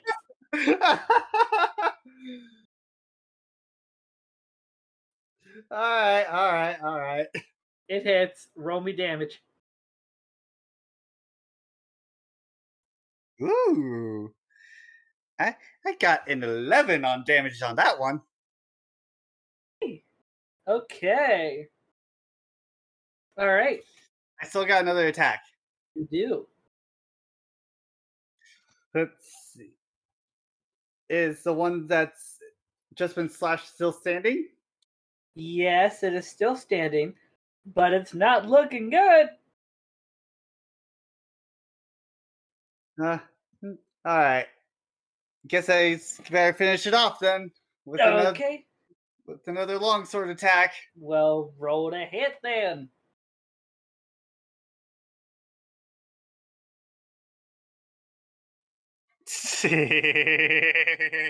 What you get? A natural 20. Fucking A! Holy shit, this is my night. Very much so.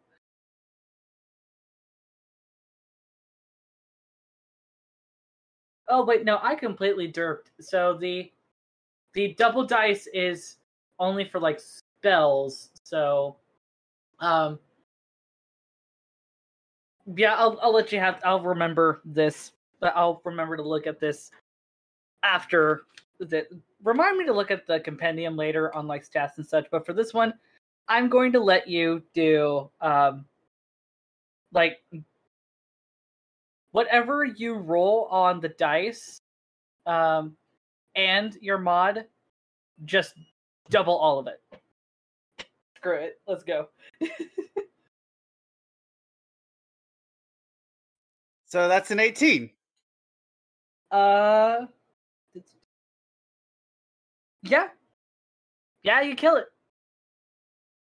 You slash and you slash all the way through, like actually going from uh the basically like the clavicle from the starting at the side of the arm that you janked up, going all the way down. You hear it like screech in whatever emotion or sensory you're not 100% sure, but uh, eventually it stops as eventually there is more blood than screams that are coming out the uh, the the, the, the throat and voice of this creature before the literal two parts of this creature flop on each side, dead. Hmm. Gross. Not time to murder some kids. well, more like their time to attempt to murder you. As kiddo, the one kiddo that you see, is going to go for a stabby stab. All right. Oh, wrong dice.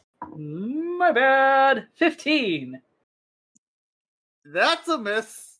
That's a miss indeed. As, uh, let me see.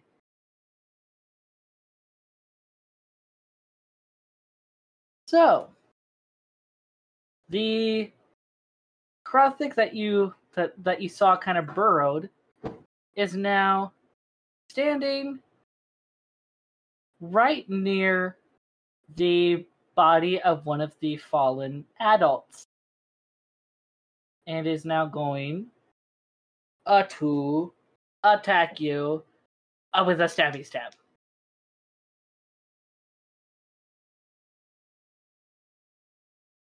That is a natural one. I almost feel bad now. anyway, um, all the all the adults are dead, so it's your go, dude. All right. Well, where's the other kid now? Like Uh, right on the this one's corpse. Yes. All right. So I am since I'm already facing that child. That child's gonna die. okay, roll to hit. Twenty-one. That hits.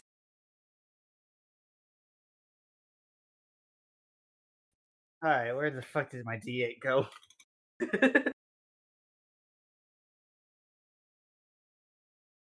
You know what? I'm grabbing another.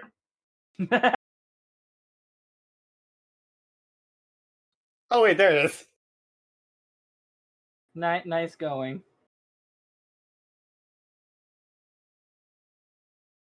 Uh, eight. Uh, yeah, that one, that one kid. As soon as it pops up, like, dead. Well, uh, I just thinking to go. Wow, that was just on instinct. I don't even know what happened there. and then there's still this one. Which then I am also going to turn around and slash slash at. Actually, wait. Hey, hold on. I got an idea. okay. Make it seem like my hammer is going to slam down into it, but to dispel it right as it's about to hit it, just to slash at the thing. You're going to do a mind game on it? I'm going to see if I can catch it off guard. Um. Okay. Um. Wait, no, Acre's not that clever. Fuck. Okay, it's just slash at it. okay, fine. Roll to hit.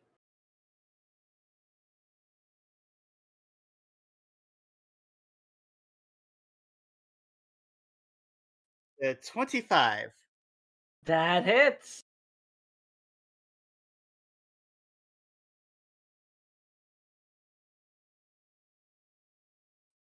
Uh, 10. Tell me how it ends. As you've been slaughtering these Kruthik. Uh, I just let out a loud grunt as I slash this Kruthik's head clean. Well, not clean off. I just slash at this Kruthik's head. Maybe off, maybe not. Who knows how strong my swing is. I would say it's pretty strong right now as you kind of charge yourself and your power to like slash this thing clean and in a sort of weird sense of victory with this final slash. Everything begins to feel light suddenly as your body begins to move forward and forward with the momentum of your swing almost in slow motion you see the uh, creature the Kruthik, uh, in front of you begin to be torn by your sword breaking just like the one before and Oh. with the the more that your uh that your sword cleaves through you see red. And some of it begins to sort of sprain from the wound that you have begun forcing to grow and grow and the red gets closer to your face to your eyes and for a moment it all it almost seems like the blood is covering your eyes or is about to. You close your eyes in instinct but the momentum continues to happen. It feels weird. It's like you're constantly falling now. Your grip on your sword begins to get lighter and lighter, but it doesn't seem to leave from your hands.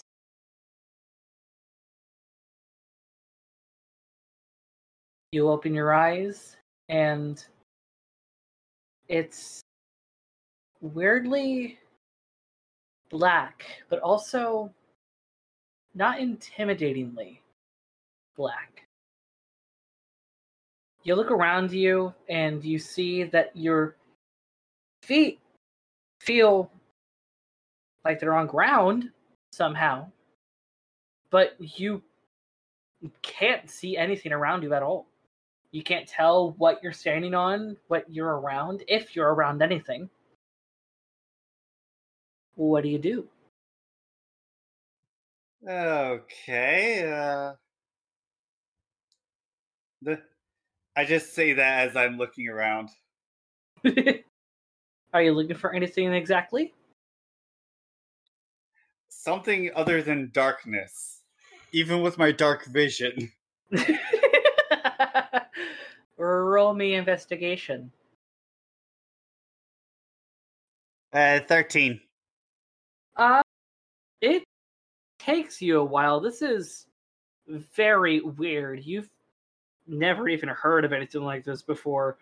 You're you're starting to question a little bit why you left on such a big journey as bringing a letter of alliance from the bounty folk, a, a guild and set of guilds that you don't even know and don't really trust.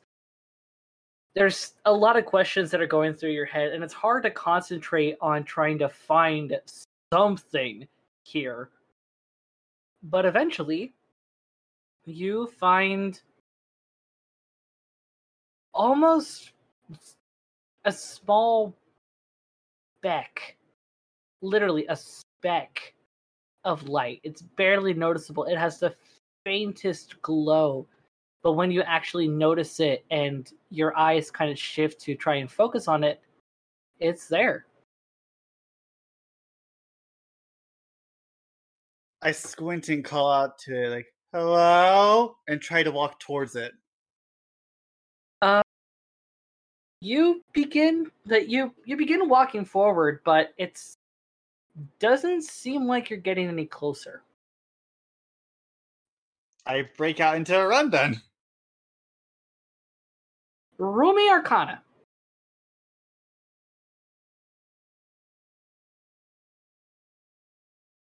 18. Wow, I'm surprised.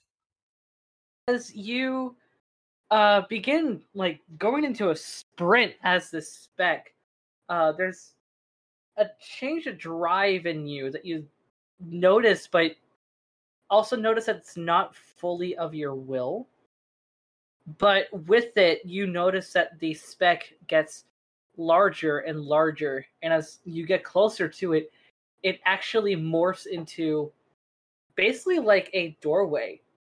And as you get closer to it, it gets larger and larger still until you are basically rushing through it into a place completely made of white.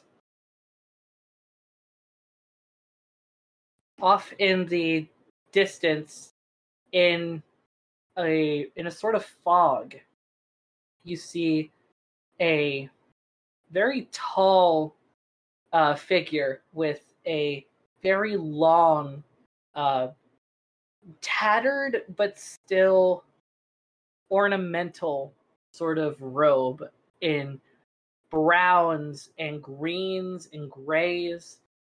There's lines of vegetation that basically create the rim of the robe.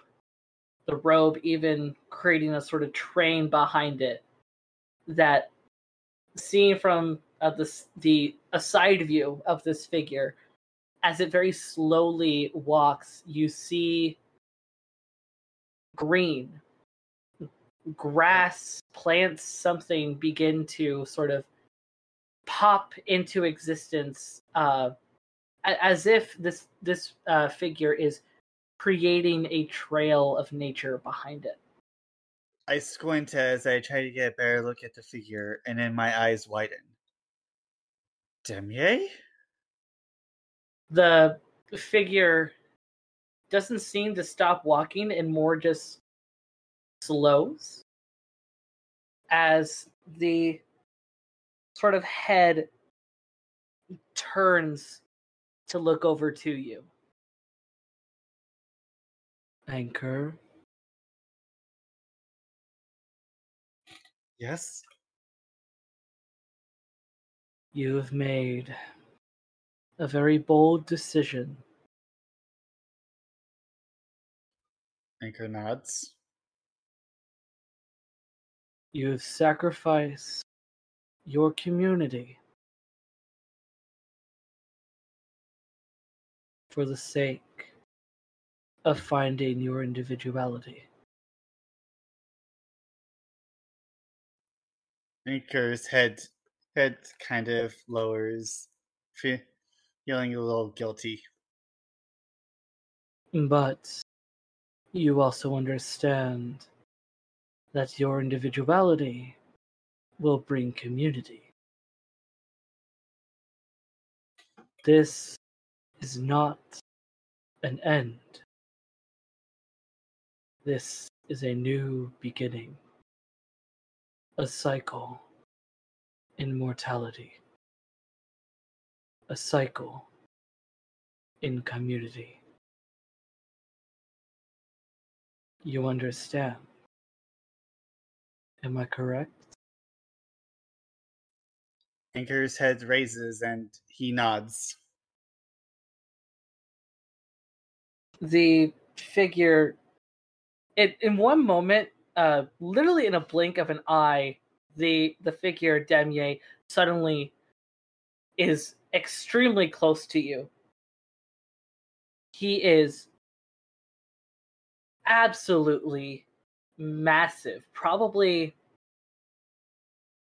20 feet tall. Ah, wow. As you stand right at the edge of the front of his robe, as it rustles a little bit underneath, you feel a breeze coming from underneath. And you also hear the rustling of leaves and grass as you are right in Demier's presence. Do you remember the message your aunt gave you? Anchor nods. I believe it has to do with Solfand community. Revelry will be your claim. Yet rooted peace bequeaths your name. Your own community I see in one in all, in they, in me. What does that say to you, Anchor? Anchor ponders for a moment and then looks up that we are oh, that I must be at peace with myself to help others find peace. And what of community that you have not found yet? Hmm. My Orcan community? In one and all, in they, in me. Before you have a chance to talk or ponder on what he's implying here, you suddenly see a uh, almost like a small brown, basically like a branch of a hand extend from underneath uh, the robe, uh, right near that that extends out to you. It's uncanny how much this branch actually looks like a hand, but it continues uh like stretching over towards you. Fingers kind of uh stretched open for a moment before it touches you where your heart is. And it feels warm. You feel an autumn heat radiate from it as it fills your body. And you are reminded of warm days of outside, not really caring of work, as you pondered what it was, what it could be like outside of Maya Cabana show. You ponder on memories of Corey, how we talked about adventures of going outside of the city, and how you wondered how much that could have been you. Is this you?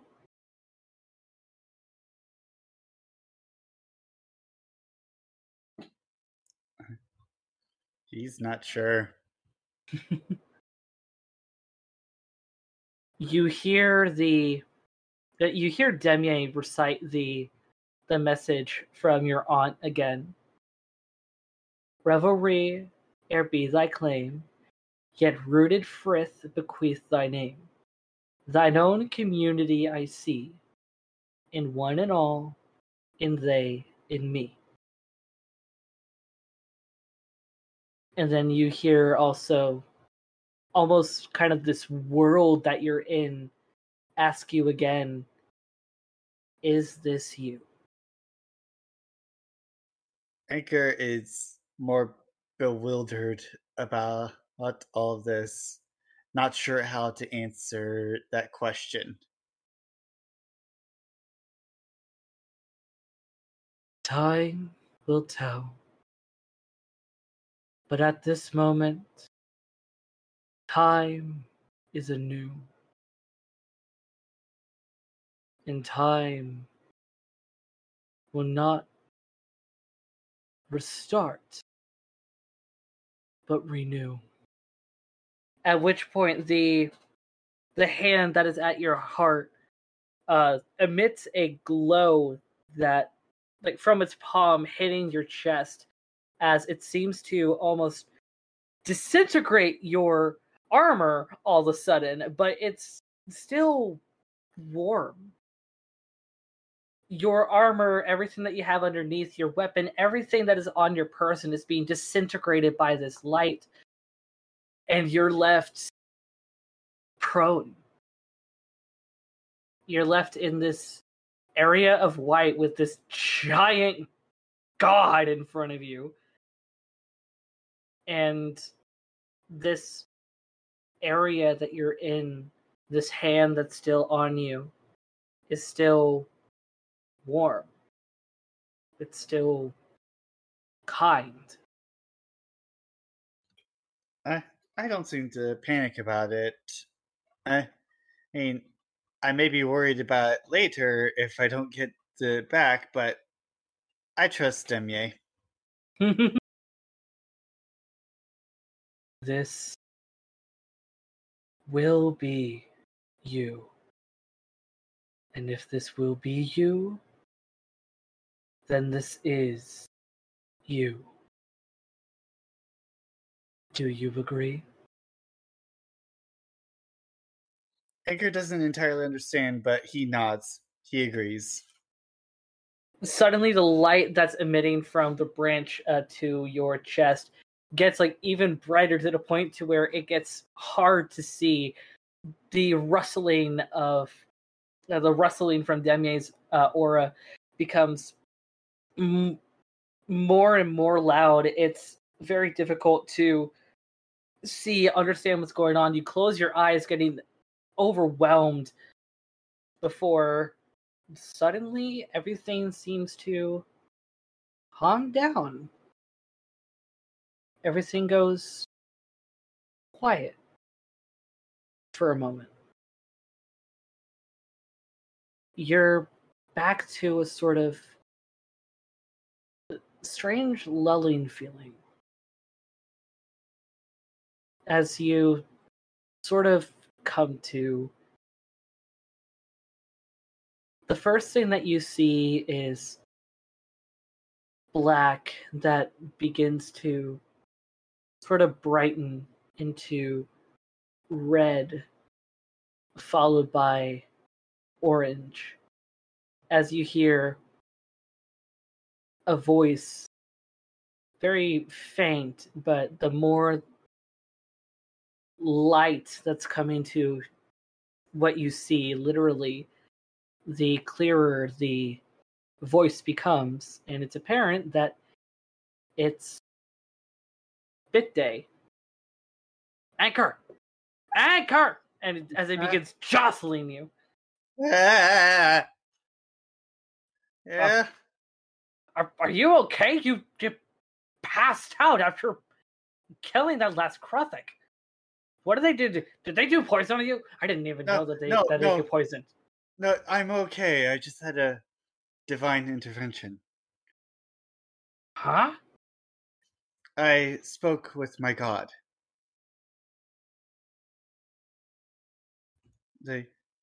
I worship a god called Demier. He's the god of food and eh, community and the earth.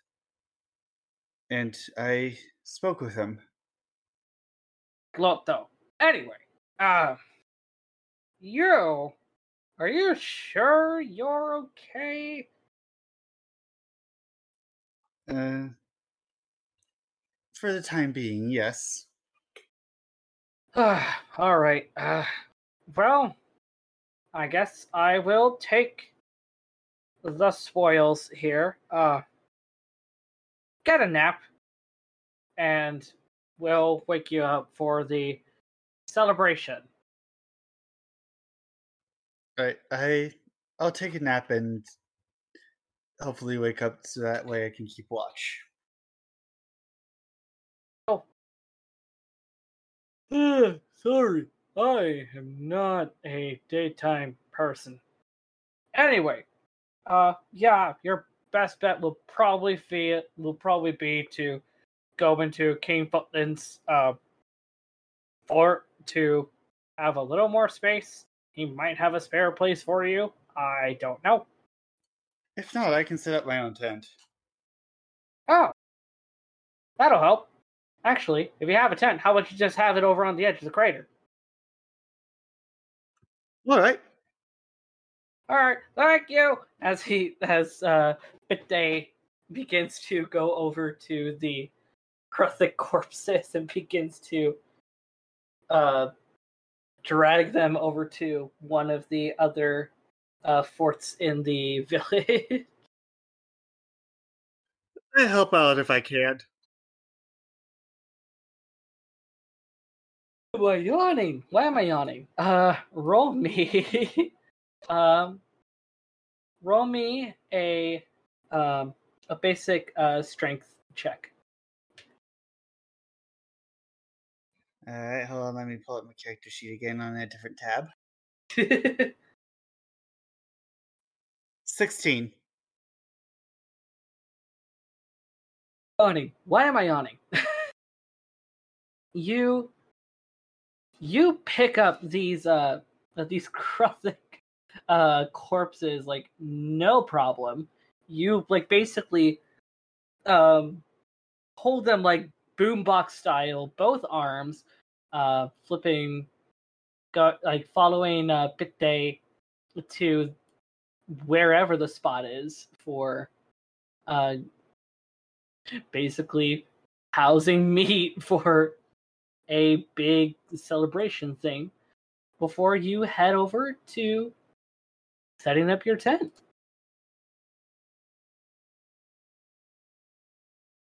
You set up your tent pretty well, um, and you get ready for a nap. Are you sleeping in your armor? Uh, yeah, I need to be ready. Okay, you do lay down rest. for yeah. Okay, I'll let you. I'll let you do this short rest. You during the time of you like resting and whatnot.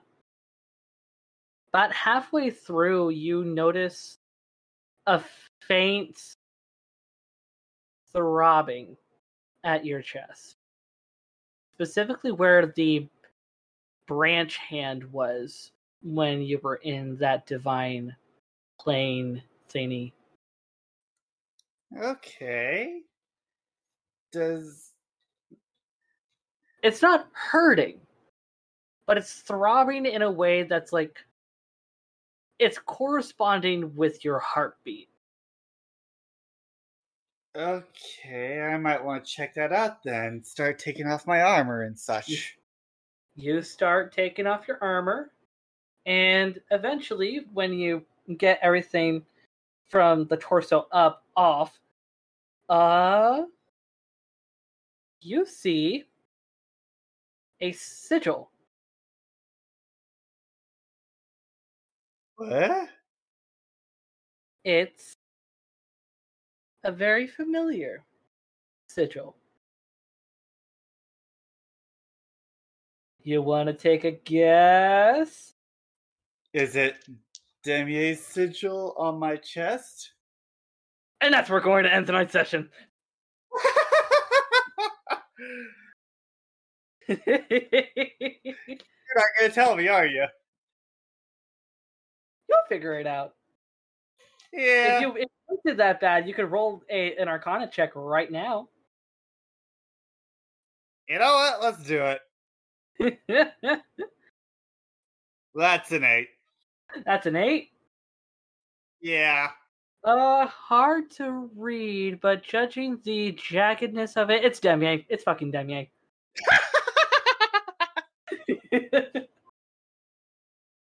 anyway, okay. I am going to have loads of fun working on this. But, uh, with that said, since we're going pretty quick with this, because only one person, this is this is kind of new for me. I'm not used to solo campaigns, but I'm working on it. So, with that said, this has been another episode of Tabletop Continuum. This is Ty and Austin, and here we shall say bye bye. Enjoy your long rest. Indeed, enjoy your long rest.